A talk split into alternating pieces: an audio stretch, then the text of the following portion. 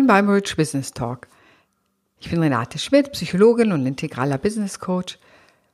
Und in meinem Talk inspiriere ich Unternehmerinnen, ein erfülltes und reiches Leben auf höchstem Niveau zu gestalten, wie sie es sich wünschen. Und das hat natürlich auch Auswirkungen auf das Geldbewusstsein und auf den Geldfluss. Heute möchte ich dir erzählen, was Aufräumen mit Geldbewusstsein zu tun hat und warum es wichtig ist, so sein Umfeld gut aufgeräumt zu haben. Jetzt kannst du dir ja sagen, was hat so, was Marie Kondo ja auch sagt, die, das Aufräumen oder der Minimalismus oder so mit meinem Leben zu tun, vor allen Dingen mit meinem Geldbewusstsein. Und wenn du mir schon etwas zugehört hast, wirst du feststellen, dass das Thema Geldbewusstsein ja auch viel mit Psychologie zu tun hat und mit Entscheidungen, mit Mikroentscheidungen, je nachdem, in welche Richtung dein Unbewusstes dich führt. Und aufzuräumen auf den unterschiedlichsten Ebenen, sich darüber Klarheit zu verschaffen, ist ein Weg, auf dem Weg, das Geldbewusstsein dahin zu bringen, dass viel Geld zu dir kommen kann, das Geld, was du für dich brauchst, für dein Leben, dass du Dinge entwickelst, die dir Freude bereiten und dass du ein Leben auf höchstem Niveau leben kannst. Viele denken beim Aufräumen ja erstmal, oh, ich muss meine Wohnung aufräumen und äh, sicherlich ist das auch ein Teil davon, nämlich ganz grundsätzlich, was willst du wirklich? Was macht dir Freude? Denn die Wohnung aufzuräumen und Dinge, die vielleicht schon lange in Vergessenheit geraten sind und die womöglich auch auszusortieren, schafft Platz für Neues. Und so ist es auch beim Geldbewusstsein. Du kannst dir es ein wenig wie einen Strom vorstellen. Wenn in diesem Strom mehr und mehr alte Steine rumliegen, vom letzten Winter noch die Baumstämme, die runtergeschwemmt worden sind, äh, den Durchfluss versperren, wenn da noch lange alter Kies ist, der aber schon das Flussbecken immer enger und enger macht, Vielleicht kann, hilft dir das Bild des Flusses da zu sagen, ja, okay, ähm, auch da Energie soll fließen und das, da gehört Aufräumen auf einer Ebene auch dazu. Und vielleicht hast du im Internet schon die einen oder anderen gesehen. Da geht es viel auch darum, deinen Arbeitsplatz entsprechend zu gestalten. Rein funktional, so dass dein Arbeitsplatz eine Übersicht hat. Denn allein, warum gibt es diese Strategie des Clean Desk? Also, dass du im Grunde gar nichts auf deinem Schreibtisch haben sollst. Jetzt musst du gucken, ob es persönlich für dich passt. Aber es trägt dazu bei, dass dein Unbewusstes nicht immer denkt, oh, ich habe noch unendlich viele unerledigte Aufgaben vor mir, sondern für heute habe ich alles geschafft, ich kann da auch zur Ruhe kommen. Das gleiche Prinzip, was es beim konkreten Schreibtisch gibt, hat es natürlich auch beim E-Mail-Postfach, diese Zero-Inbox, äh, wie ein Freund von mir mal sagte, also möglichst am Ende des Tages keine E-Mails mehr im Eingangsfach zu haben. Ich weiß nicht, ob du das schaffst. Man muss auch etwas diszipliniert sein. Das ist jedenfalls meine Erfahrung damit. Aber dass du jede E-Mail im Grunde nur einmal anfasst. Was du damit gewinnst, ist Zeit.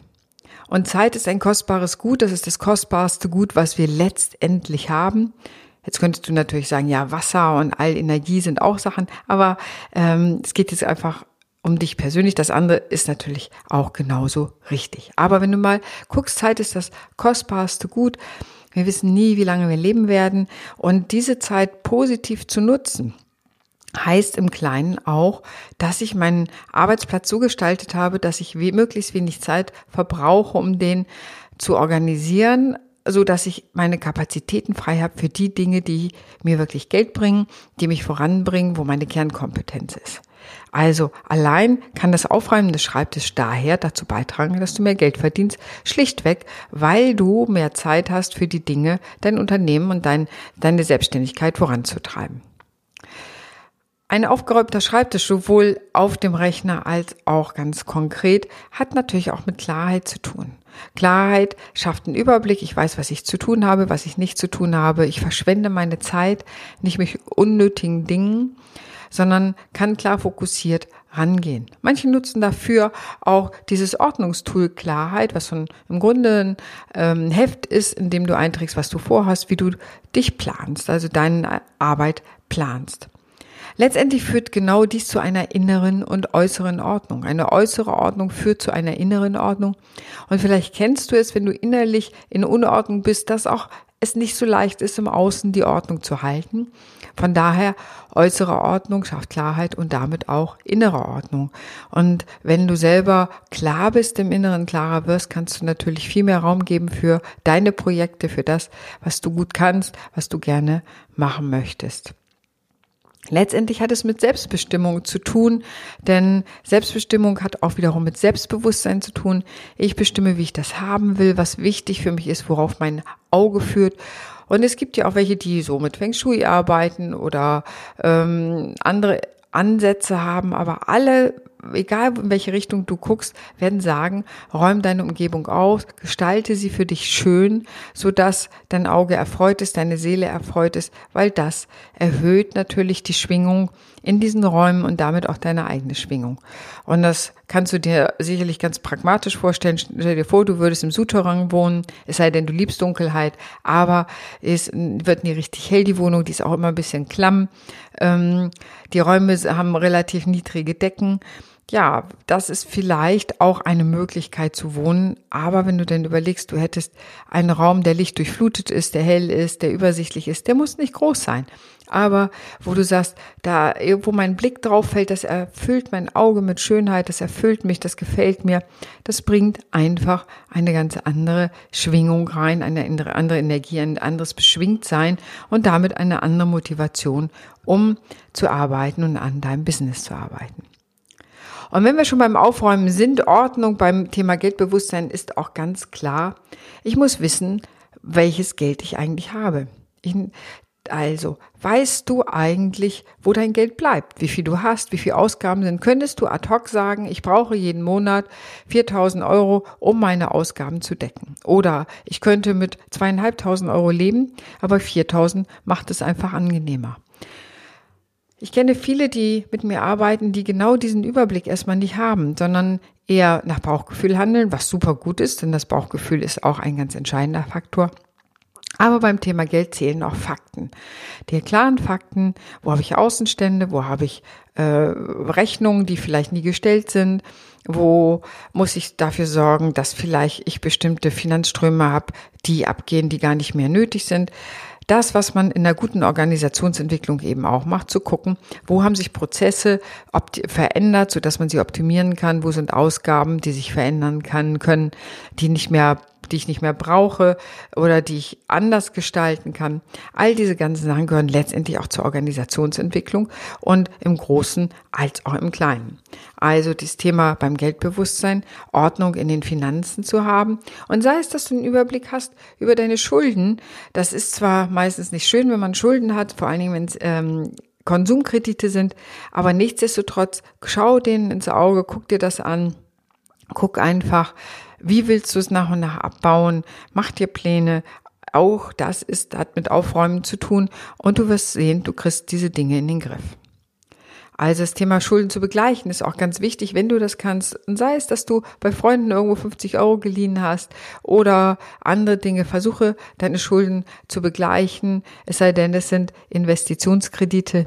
Das ist nochmal ein anderes Thema. Aber letztendlich auch da. Guck einfach, was ist eine gute Balance in den Dingen, dass du keine Schulden bei anderen hast auch das wichtige Thema Konto auszugleichen. Also lebst du immer im Dispo oder ist dein Konto ausgeglichen oder, was man natürlich jeder Selbstständigen und Unternehmerin empfiehlt, mindestens so viel Geld zu haben, dass sie ein halbes Jahr ohne weitere Einnahmen leben könnte. Und das kannst du ja für dich ausrechnen, wenn du die Klarheit hast, wie viel Ausgaben du hast, kannst du für dich ausrechnen, was so deine Pufferzone im Geld sein sollte, idealerweise, denn es können mal schlechtere Zeiten kommen, es können persönliche Lebensereignisse kommen, wo du merkst, oh, ich kann gerade gar nicht so gut arbeiten. Ähm, es kann Krankheit sein, es können ja ganz unterschiedliche Dinge sein, die dich manchmal raushält oder schlichtweg, dass du sagst, ich brauche mal sowas wie so ein Sabbatical, ich brauche Zeit, mal in Ruhe denken zu können, ohne dass ich von einem Kunden zum anderen hetze oder dass ich in so einem Rad, Hamsterrad drin bin. Also es hat unterschiedliche Gründe, aber je klarer du dir deine Aufgaben bewusst bist, desto klarer weißt du, wie viele Rücklagen du haben musst, um auch dieses halbe Jahr zu haben. Und ich sage dir aus eigener Erfahrung, zu wissen, ich habe das Geld im Hintergrund liegen, und zugriffsbar, habe da Zugriff drauf.